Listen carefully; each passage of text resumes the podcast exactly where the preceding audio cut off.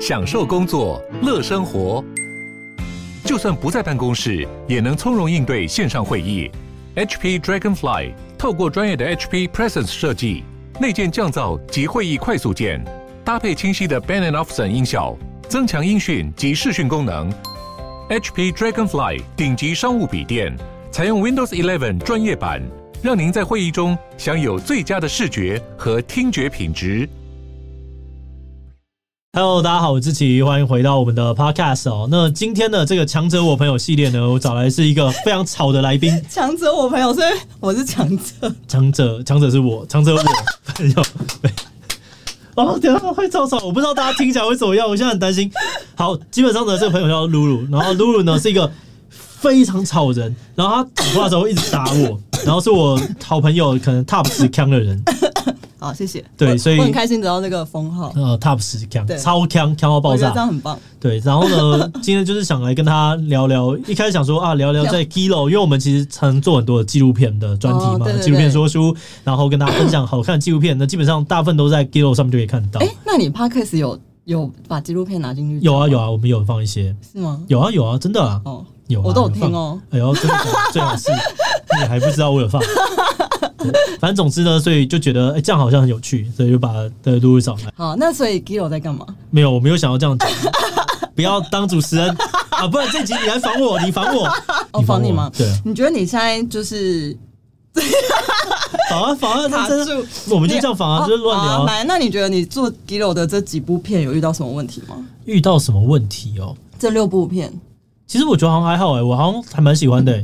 真的吗？对啊。我原本很担心的事情是，会不会Giloo 的这个完整的纪录片的内容，我们就把它做掉了。就是你知道，说书很容易，就是你就把最精华的部分说掉。但我觉得我们团队控制蛮好的，就是永远会保持着一个问题意识，等你去看。哦，就不会说你看完志祺77，然后就不去看 Giloo 了。对，例如说像少年小照，我觉得我们处理就很好。就我们怎么讲？那里面几个最巨大的差异到底长怎么样？大家一定要过去看一看。而且那个讨论度真的很高。对，那部很疯我觉得里面有超多，但我觉得应该是对面的人会很想要知道，也有可能。对，然后我觉得这也是你们的价值。对啊，对啊，就是大家会过来看。然后我觉得我们在担任的就是一个纪录片的推广者吧，某种程度让更多人知道说，其实这边有很多很好看的。我常常跟别人讲说，我觉得在 Netflix 上面最好看的是纪录片，而且纪录片比影集那些东西都好看。你明明心里面想的是动漫，没有，动漫当然看动画风，我没有在 Netflix 上面看动漫。那我们可以聊，今天可以聊漫画，可以啊，今天可以不要聊纪录片，好，不要管 Giloo 什么烂工作、烂公司哦，我觉得好热哦，拜托冷气，我今天一直流汗哦。哦，我等一下会跌下去。没有，因为我最近在 Netflix 看了一部叫《给不灭的你》，你有看吗？有啊，没有哦。我还想说，我可以炫耀《给不灭的你》。我有看，自己没看。《给不灭的你》这么一个算是某种程度的经典作，深知情的作者画的，对啊。但他的第一部跟第二部差非常的多。哦，我是朋友推荐才看。然后我可以看前面那个生命在探讨的时候，我觉得很有趣啊。对，然后我要讲的就是这个，因为我就是真的看完就是狂哭，因为我觉得他就是每一集都在探讨生命的本质这件事情嘛。然后他不是可以幻化成？谢谢你。那不然你讲一下在干嘛？好，给不灭的，对不起，给不灭的你这一部作品呢，它是在讲说反正有一个未知的一个物体，好，我们就叫物体。然后呢，它突然开始，它会碰到的东西，它就会改变。然后碰到，例如说，它碰到海藻，它就会变海藻；碰到人就会变人，然后会得到一些很多相关的形态啊等等的东西。那它就从一个完全没有生命感知，对于就是人事物一切事情不熟的东西，从海草、从石头变成了鱼，然后。我有没有变鱼忘记了，反正就慢慢一直转变，后来变成了狗，开始有跟人类狼狼好啦，没关系，我是狗狼狗分不清，又怎样哦？真的好吵，一批狼，好，一开始变成一个石头变成狼，对，狼又变成了人，然后人又变成了更多不同的人，然后他在这过程当中感受到与人相处，或者是人这个生命到底是什么，他在探索生命的一个很有趣的冒险故事，这样子。没错没错，然后我觉得我自己有一个自己的解释啊，就是我自己在看的时候。就是因为他虽然说他可以变成任何人，然后我自己在看的时候，我自己觉得有点像是我们生命中不是会遇到很多人嘛，可是有些人会在你心里其实会没有留下没有留下什么，你可能对他没有太多印象，或者他可能没有 留在你心里。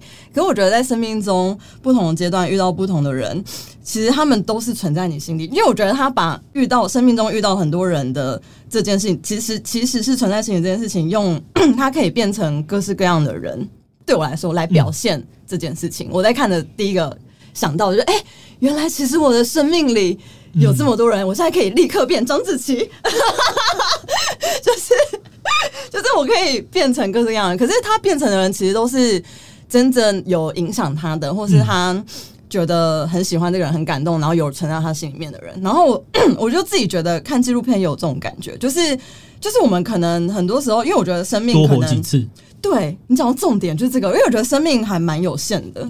就算好，我觉得你厉害一点，或者是谁厉害一点，就是可以你在有限的生命里可以做比较多的事情，你有各式各样的尝试。可是像我这种一辈子只想要做电影的人，那如果我要怎么去体验更多不同的人生？对啊，就是当记者是什么感觉，或者是当厨师到底是怎样，寿司之神、拉面之神，或者什么之类，或者酿清酒就是吃的，或者是反正就是世界上，或者是难民，就是因为总之我就觉得好像看了这些电影之后，你好像就真的去过了一次别人的人生，然后体验别人的生活。所以我在看《给不灭的你》的时候，就有想到我自己，然后也想到 Giloo， 就是上面看到这些片，对我来说也有这种感觉，就是我好像看了这么多片，我就可以变成里面的很多人的这种感觉。你觉得呢？我觉得好像这句话是有一个人是这样讲，他是说以前他是说阅读是你唯一能够活多几次的方法，然后后来呢，其实就开始阅读这件事情载体就不一样嘛。你包含像是电影，包含像影集，包含像是纪录片，甚至漫画其实也是。你在看漫画的时候，例如说你看这个《钢之炼金术师》的时候，你就感觉到他的生命的一部分好像现在存在在我里面，或者是你会觉得说我在选择一些东西要不要把它刺到身上的时候，好像就是因为受到了他的一点点影响，然后这个很多很多个影响小小的一集结在一起呢，就变成一个巨大的潮流啊，或者变成了你自己这样子。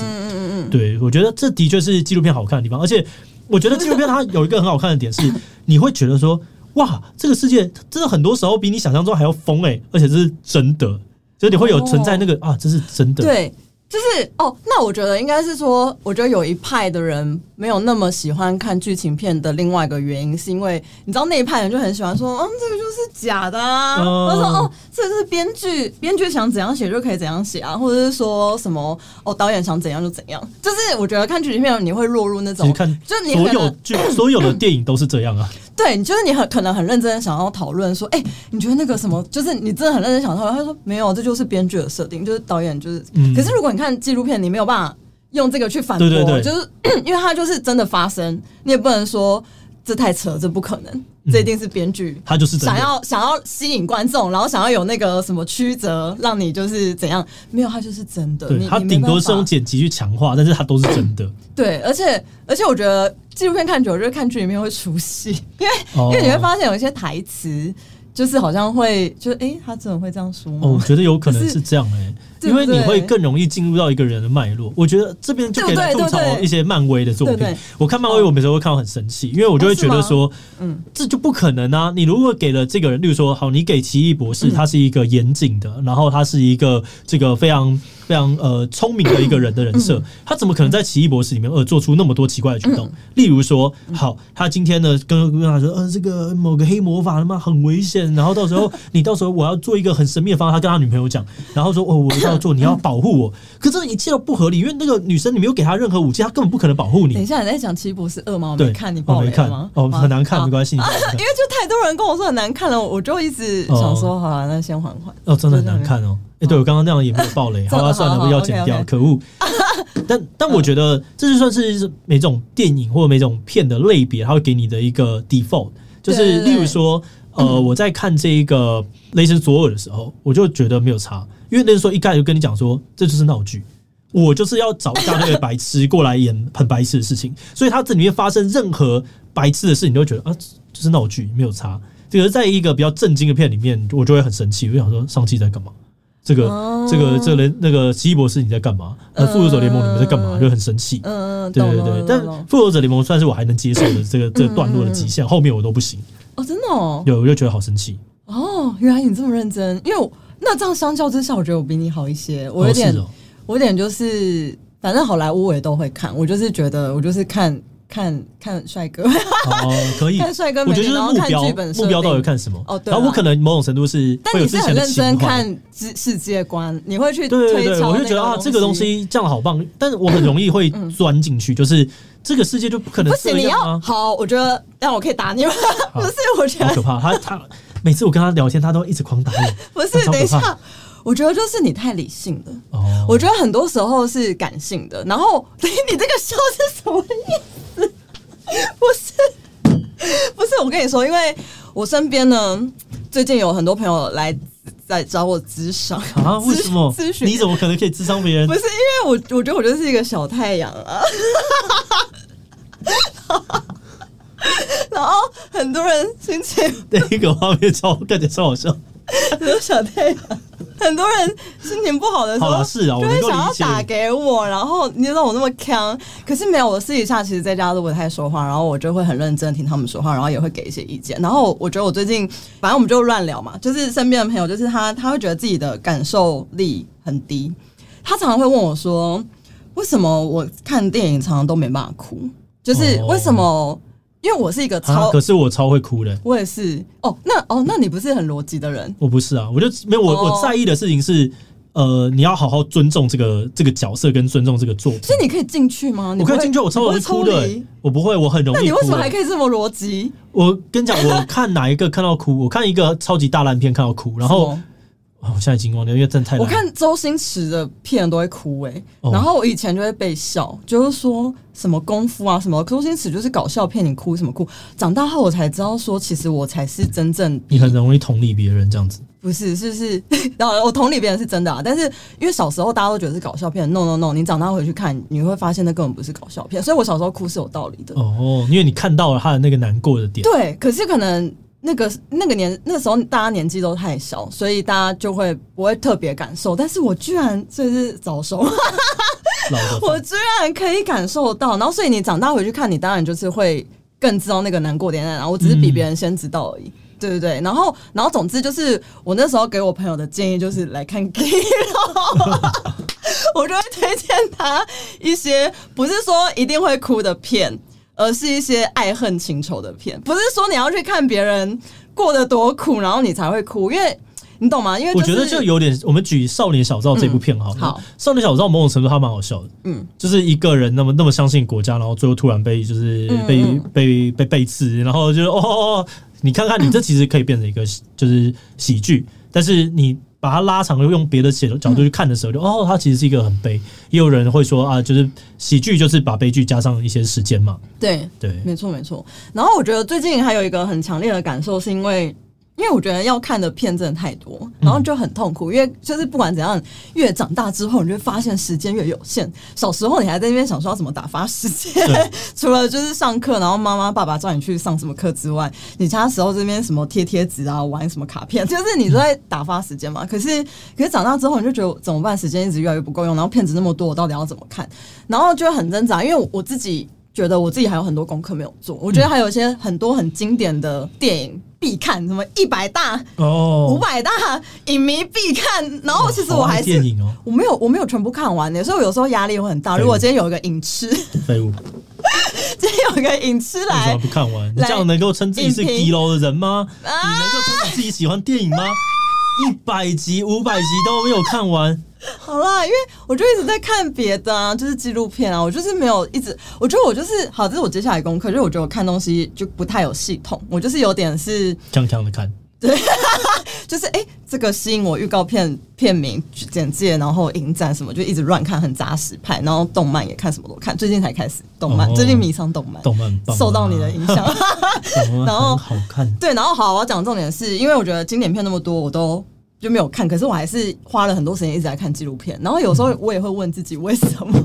就是因为我们如果要很利益导向，你不是就会想要把该做的功课做完，你才能去做其他的事情吗？以前教育的逻辑，但为什么我还是花了那么多时间看纪录片呢？你猜？因为你就喜欢。再来，如果说我们理性利益一点，有没有分行销有分感性利益点跟理性利益点？那感性利益点是因为我爱嘛，我喜欢我热情。那理性利益点是什么？因为你看得多，你就会比别人对这个东西更了解一点啊，你就比较有优势啊。哦哦，创造安娜这个等一下有另外一个话题。好，我觉得我还是花那么多时间看纪录片的原因，是因为可以找到生命力。嗯，就是因为这个理性的点到底在哪里？这明明就超感性的。生命力是理性的、啊，因为是帮助你活下去、欸。这很感性吧，帮助你活下去的力量不是一种理，我觉得啦。我要讲的重点就是因为，就是我发现有很深刻的感觉，就是如果你看纪录片那个镜头，就是。其实我觉得跟直播有点像诶、欸，就是他就是一直拍你讲话，然后你在看这个人讲话，讲出很多话，从5岁的小孩、17岁的高中生，然后问你一些很人生的事情，就是你毕业后打算怎么办？你不跳舞，因为可能就访问舞者，然后就说你从小跳舞跳到17岁，然后你之后不跳舞怎么办？然后台湾的教育体制，然后你爸妈什么的，然后那个或者是拍运动选手，总之我看了一些纪录片，就是台湾的，然后不管是体育选手、舞者或者什么，然后。你就会觉得天哪，就是那个生命力好强大哦！嗯，因为我不一定认识得了这些人，但是我从纪录片里面听到他们说出来那些话，我都会起鸡皮疙瘩，我都会想说，他们现在真的才17岁吗？就是对对对，有一种，总之我就是觉得可以从他们身上，纪录片身上真的看到，会让你获得很多生命力的感觉。所以你是在吸取他们的精神力，对你用小朋友的笑容来涂抹保护自己。是香蕉姐姐，所以我才会那么强，是这样吗？就是，就我的养分，我的养分里面有好多个人格在那边。就是我自己觉得 Giloo 存在的意义，就是 Giloo 的价值，给更多人生命力。对，然后我朋友他们就是可能有一点点小忧郁症，然后但是他们把 Giloo 当作另外一种药，因为他们就是会每次看到我就可以抽离这样子。对，他们需要找到一个一样的，我觉得有分几个点，一个是有共鸣、有共感，你不会觉得自己是社会中的边缘人，因为我很多朋友，其实我的朋友圈还蛮广的，然后有一群朋友比较是另外一种生活，其实我也很想拍他们，但我不是创作者，我是行销，可是我每次看到这群另外一种生活方式的人，就是他们不在那个社会价值体制内的那一群人，然后就如果用那种很美国的，就嬉皮啊、乌托邦啊，然后很远离、离开家里，然后就是因为美国不是有很多像阿拉斯加之死，你就是会背着一个包包，其实明明爸妈超有钱，然后还给你一台车，然后你要什么都有，然后好的学校什么的，可是他们就是可以拿着一个后背包，就是说我不想要这些，然后我也不想要什么名牌啊、名车啊、名利啊什么的，我就是想要。去了解到底我是什么，我从哪里而来，生命的意义是什么，然后就背着一个包包上路，然后就是到处流浪 camping， 然后露营车，就美国很多这种，对。然后我觉得其实台湾也有一群，我刚好就是幸运有认识几个，就是这种另外一种生活方式，然后脱离社会价值的体系的一群朋友，然后所以他们其实一定有。我觉得这群人一定是他们的自我追求跟那个心里面的敏感度会特别特别的高的一群人，所以他们也会常常有很多痛苦跟挣扎的时候。然后对，然后所以他们也都会跟我说，他们最近看了什么什么片，什么什么片，然后找到了什么共鸣，或者是找到了一种跟自己相处的方式。因为我觉得这样会不会自己太哲学啊？就是不会啊，不会。之前跟自己我常常跟大家聊说自己的相处方式很重要。哦，对，我有听心灵鸡汤。很重要。那你多看纪录片，你就可以获得更多心灵鸡汤。可以，就他会知道很多面向啊。就是你知道说啊，原来在遇到这个事情的时候有这样的解法，或者是哦，原来他是这样子想的。我觉得这个跟忧郁这件事情是有关系的。就之前阿迪他在很重度忧郁的时候，那时候他看了一本书叫《脱忧郁》，然后后来我也就是理解他大概看了什么资讯，所以我也把这本书拿过来看。然后它里面就是很多人他们遇到忧郁的方法，它里面就是很多人跟忧郁这件事情接触的这个过程，然后以及他们怎么走出来的方法。所以你在过程当中，你就会开始感受到说。忧郁好像是很多时候就是没有什么道理的，它就是突然靠近你了。忧郁，不能说忧郁啊，忧郁症，它就是突然跟你连接上了。那你怎么离开的？有的时候好像也没有什么道理。它就是有很多种的可能性。所以那时候阿迪他看完的时候，他就说：“哦，原来有那么多种可能，那他就不是孤单的。就为什么是我的那个心情被解放了？然后他就说：哦，有好多种可能，那或许我有一个自己的可能性。”而不是他试了一个别人的方法之后就说：“为什么我试了这方法，然后没有用？我是不是真的没办法了？”懂。所以我觉得纪录片有点像，就是你看到了很多人的生活，你很有这包容跟多元的可能的时候，你就会发现，日子过得好像蛮好的，就是这样。我之前有一个朋友跟我讲说，他就觉得我好像很豁达，他在你吗？对对对对，你很豁达，我很豁达，我基本上蛮豁达。因为我觉得，好，我这样讲会不会有点不礼貌？对，因为我觉得有钱人才能善良。我不是说你都有钱，但是就是你至少不用为钱烦恼。对啊，对啊，对啊，对吧？这也是。这一定是，但是在他认识的那么多的这个有钱的人里面，他就会觉得说，欸，为什么你好像就是很豁达，大家都在想一大堆无微不微的，然后我就没有啊，不就这样，然后说哦，因为我就觉得就这样就好了。嗯，哦，我懂，因为如果说我们用在跟一群有钱人，他们可能会想要一直在赚更多的钱，或者是想要做更，我不是说你没有想要做更多事，就是他们想要。就可能你没有那么的野心吗？没有，我也很有野心啊。是哦，是吗？但是应该是说我很有野心的，好不好？我这个人超有野心的。对，我想要做的事情很多，我喜欢好玩的事啊，好玩的事情都要野心才做得到，好不好？那你什么时候拍纪录片？什么拍纪录片？我们在做娱乐纪录片啊，我们先搞懂娱乐纪录片怎么做，再慢慢做。不要，我们要拍那种痛苦的。痛苦的，我现在就你自己有点少痛苦。不是，就是你不要当监制或制片，你当导演。OK， 你自己拿起相机拍什么？拍我每天。什么啦？没有没有，他每天录影啊，每天录影啊。所以我觉得你的目标，给你一个目标吧，未来拍纪录片。好啊，姐姐啊，哦，听你的。我也给你目标，再发6支影片给我们，好不好？哦，这就是要谈到 Giloo 的困境。没有啊 ，Giloo 的困境就是我们接下来可能要想办法那个努力赚钱。对，是啊，合理。对，因为我觉得。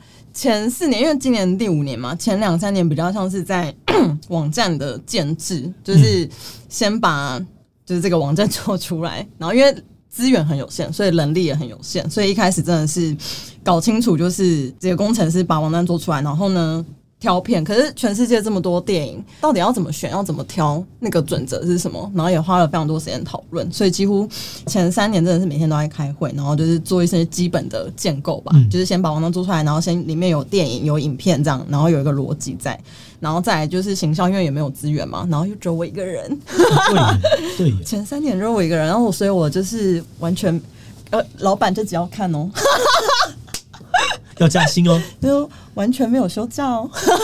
我也都没有休假，我6日都没有休啊，我就是每个6日都有活动，我就是要让全台湾艺文产业的活动我都会出现。那他们就是只要说啊，有一个腔的叫 Ruru 这样子，不是我摆摊，我摆摊大家不会知道吧？大家会看到 Giloo， 就是会看到我们的摊位，然后我们就是有发一些序号卡，然后介绍电影什么的。如果你只要就是一整年有那么多几百场活动，你只要去个几场都一直有看到我们的话，那其实你就会对我们有印象。还没有什么工读生什么之类的，就是真的好硬哦。自己对啊，你看你可以想象吗？艳阳高照，然后还要自己什么东西都要自己带去，欸。我错了，你比较豁达，我一点都不豁达，我只是过得比较爽而已。很辛苦，可是我觉得，然后老板也会一直质疑我说：“你花那么多时间在这个上面，你觉得这样有用吗？”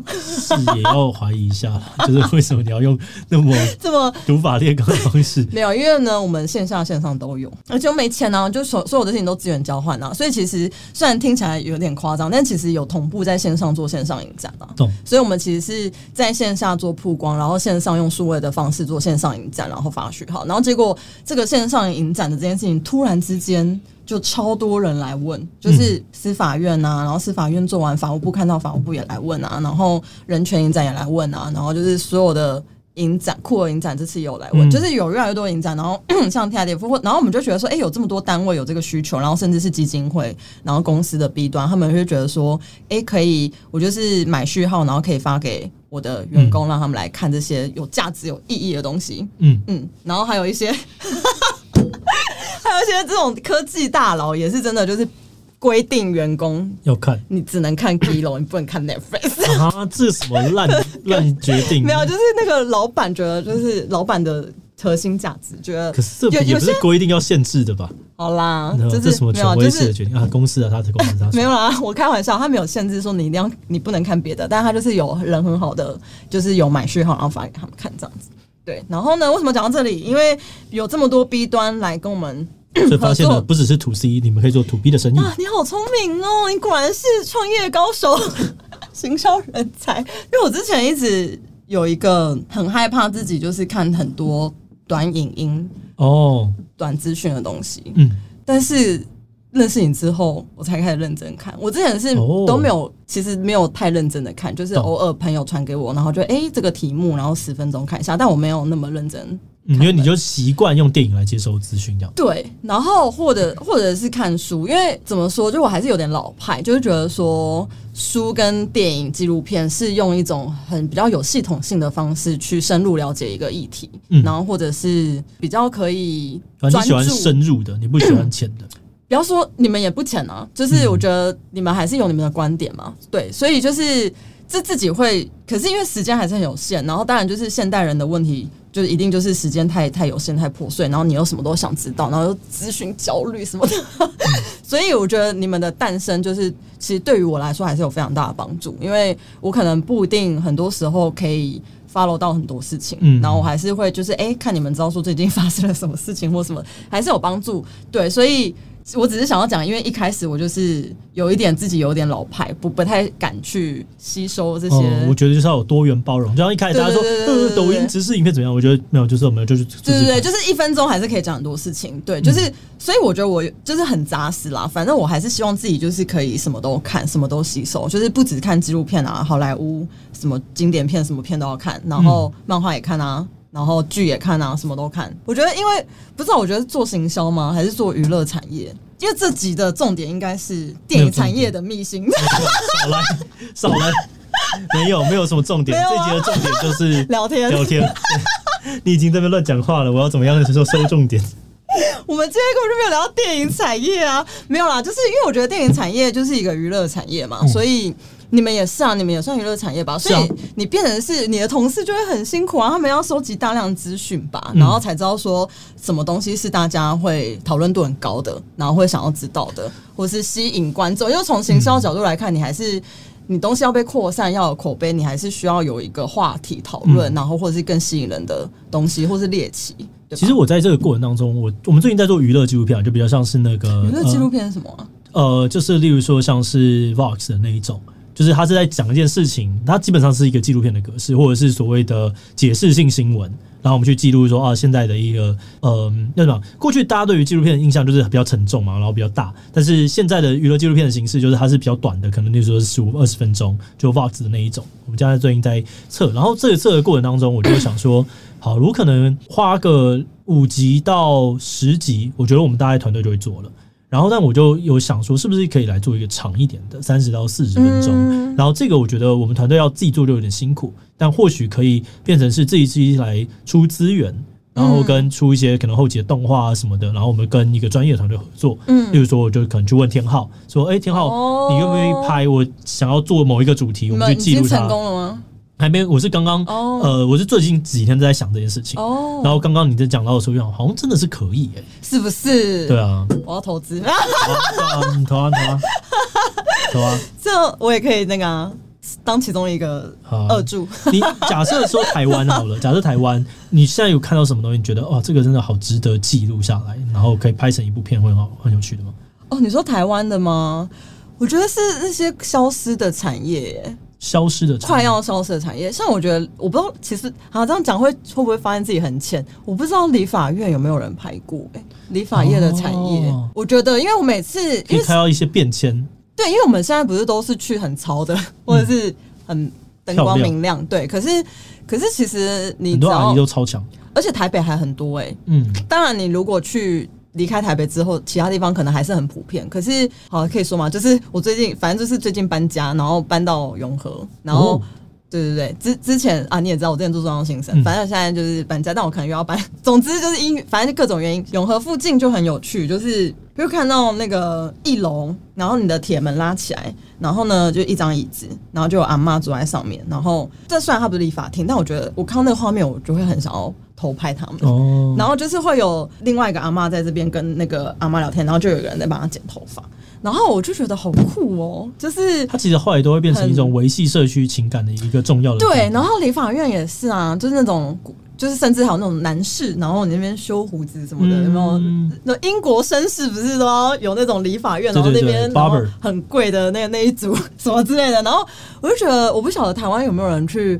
拍这些东西，或者是即便可能就只是拍一家店，不是那种什么很田野的，然后就是什么变迁，然后你就拍100家还是什么50家，可能就是跟拍1-2家，可能是自己的阿姨、自己的阿嬷，然后你就拍她那个历程，搞不好那个故事超多的、欸。我觉得如果很真实的去记录台湾现在成人产业的发展，可能也蛮有趣的。什么产业？成人产业。我讲有趣不是要把这个东西当猎奇的东西去看，但我不太懂。你说像台湾 A 片平台的那个吗？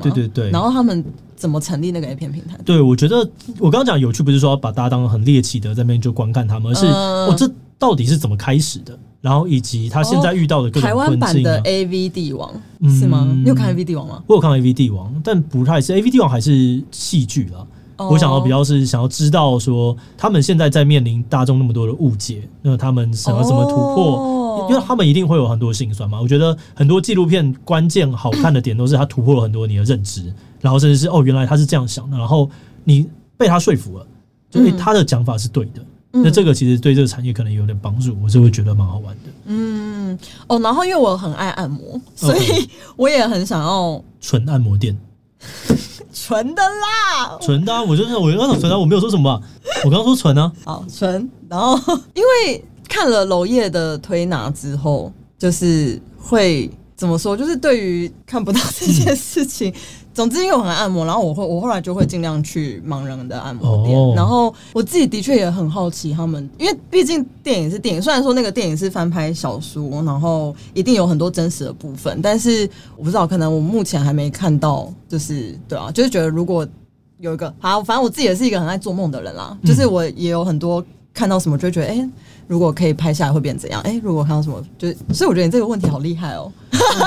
可以，就是因为你不觉得生活中有很多东西其实都是可以值得记录的吗？只是我们现在很习惯的是用 IG 限动，对。然后我其实很少做这件事情，因为我会一直，我不知道，我真的好老派，我就会一直去想说，大家为什么想要知道我现在吃了什么，我现在在干嘛？那就是表达自己啊，就是你刚好没有这需求而已。就像我也不太记录啊。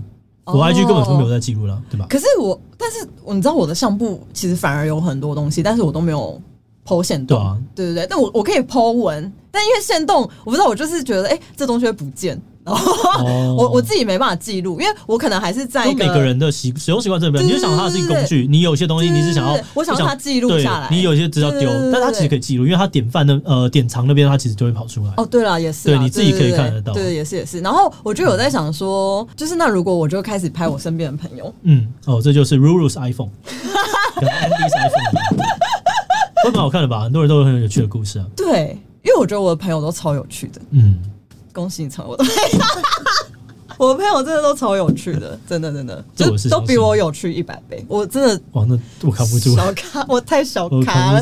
你知道，真的2个礼拜前超夸张，我只是我朋友就是临时晚上打给我，然后就说，今天那个谁谁谁从高雄上来，因为有个朋友他就是我说那种到处流浪的那种人，然后他就是谁家可以睡他就去谁家睡，然后反正他最近就流浪到高雄，他说那个谁谁谁最近回台北，然后我们赶快，我就说哈现在晚上，然后就是。骑摩托车，因为他们都住山上，然后骑摩托车到半山腰，然后他们再开车把我载上去他家什么的。然后隔天一大早，他们就说：“我们今天早上去场勘。”我说：“哈，就是我半夜晚上被 Q 去，然后深山，然后就是隔天他们一大早又要去爬山，就是场勘，反正他们要办一些活动什么的，然后是一些那种森林导览的聆听活动什么之类的。然后总之真的很扯，我们就是在那条路上就是大吵大闹大玩，然后后来就去朋友，我不想帮他们打广告，反正就去朋友的弄得在山上的一个。”一个山屋，对，然后因为明明是认真的展览，然后认真摆很多东西嘛，认真的听导览，结果因为我们都很鏘啊，然后我们就在那边，因为有一系列是那个可以拿鼓啊，然后铃铛什么的，然后我朋友就开始打鼓，然后我们2个就开始在那边大闹山屋，发疯，不是认真的跳，我就在那边发疯，所以我就说压力真的很大，我的朋友哈。你还好吗？我朋友都在 Giloo 工作还好吗？不行，就是老板自己你不要看，没有，就是压力很大，是真的因为好不知道我们会不会太商业？就是我觉得台湾的市场其实天花板很容易碰，对所以你已经碰到了，你已经顶了。没有啦，就是我觉得就是你一定创业前一定会有一个预期的成长的。速度嘛。对。那如果说一开始资源有限，你成长速度没有那么快，当然是可以想象。嗯。那慢慢的开始跟志祺名人合作之后，少来那个成长的曲线能不能？OK， 突然间有个大幅度或什么之类的，那就会发现成长不如预期。然后，但跟志祺合作超有用。哦，是真的有用吗？是真的有用的原因是什么呢？是因为我们一开始的 TA 比较设定是一开始是纪录片，因为我们老板蒋宪斌他就是一个超级纪录片重度使用者，对，所以他就会觉得说，一定有很多人跟我一样，那我就要把这些东西，你们再也看不到的东西，全部收集起来，然后大家就可以来这边看，因为你们就没办法去全世界到处飞嘛，到处看。然后我自己也是，我自己是第二圈，我自己是影迷，因为我之前就是死上班族啊，在广告代理商你也知道吧，对，每天加班到半夜，超扯，我真的不知道什么，难怪他现在会变。我现在也是会忙到半夜啦，但是就是我觉得那个心甘情愿的程度可能不太一样。